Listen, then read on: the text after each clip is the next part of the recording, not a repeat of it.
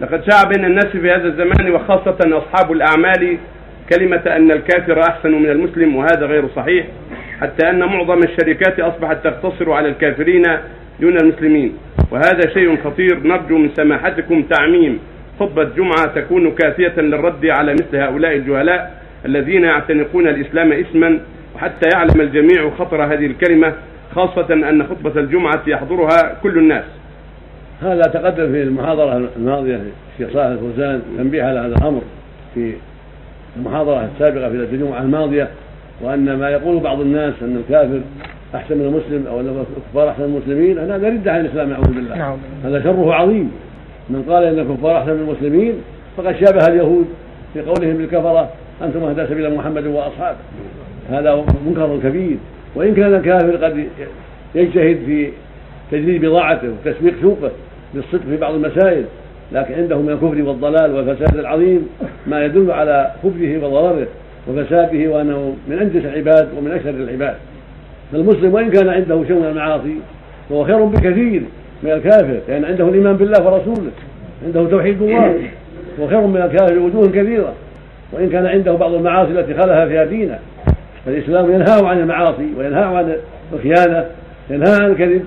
لكن ليس الكفار أحسن منه بل بل هو أحسن وأهدى سبيلا من الكفار وإن كان عنده ما عنده من المعاصي. لكن الواجب عليه يتقي الله وان يحذر المعاصي والكذب والخيانة وأن يكون الكافر أجهد منه في الصدق. فإن كان وإذا كان الكافر قد يجتهد في الصدق أو في تصليح تحسين البضاعة أو في جودة الصنعة لحظه العاجل ولدنياه العاجلة فلا يجوز لك أيها المسلم أن تساهل في هذا. حتى تكون سبه على المسلمين. بل يجب عليك أن تجتهد أيضا انت في اتقان الصنعة في الأمانة وعدم الخيانة في الصدق وعدم الكذب حتى لا تفتح بابا للشر على المسلمين. بل يجب عليك أن تحذر آية الحذر من كل ما حرم الله عز وجل. لكن لا يجوز لأحد من المسلمين بهذا أن يقول إن الكفار أحسن من المسلمين أو أهدى من المسلمين أو أصدق من المسلمين. هذا كله باطل كله منكر عظيم. ومن قال هذا الاطلاق فقد كفر نسأل الله العافية. هذا بلاء عظيم نعوذ بالله. نعم. آه، أفيد ثم لا يجوز توريد الكفار في هذه الجزيرة لا يجوز استخدامهم للخدمة نساء أو رجالا ولا للعمل. هذه الجزيرة يجب أن تطهر من الكفرة. يجب أن يبعد عنها كفار ولا يستورد لها ولا يستخدم لها إلا المسلمون.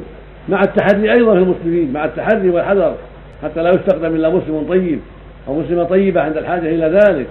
أما استخدام اليهود أو النصارى أو البوذيين أو غيرهم من الكفرة فهذا كله منكر لا يجوز لها في هذه الجزيرة.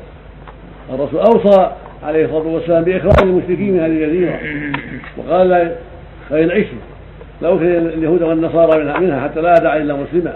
ثم أوصى بذلك عند موته عليه الصلاة والسلام. فأجله عمر بعد ذلك. فالمقصود أن هذه الجزيرة هي حمى الإسلام وهي مهد الإسلام. لا يجوز أن يقر فيها دين ثاني. لا يجوز أن يبقى فيها دينان أبدا بل لا يبقى فيها إلا دين واحد. ولا يجوز استخدام الكفرة إليها.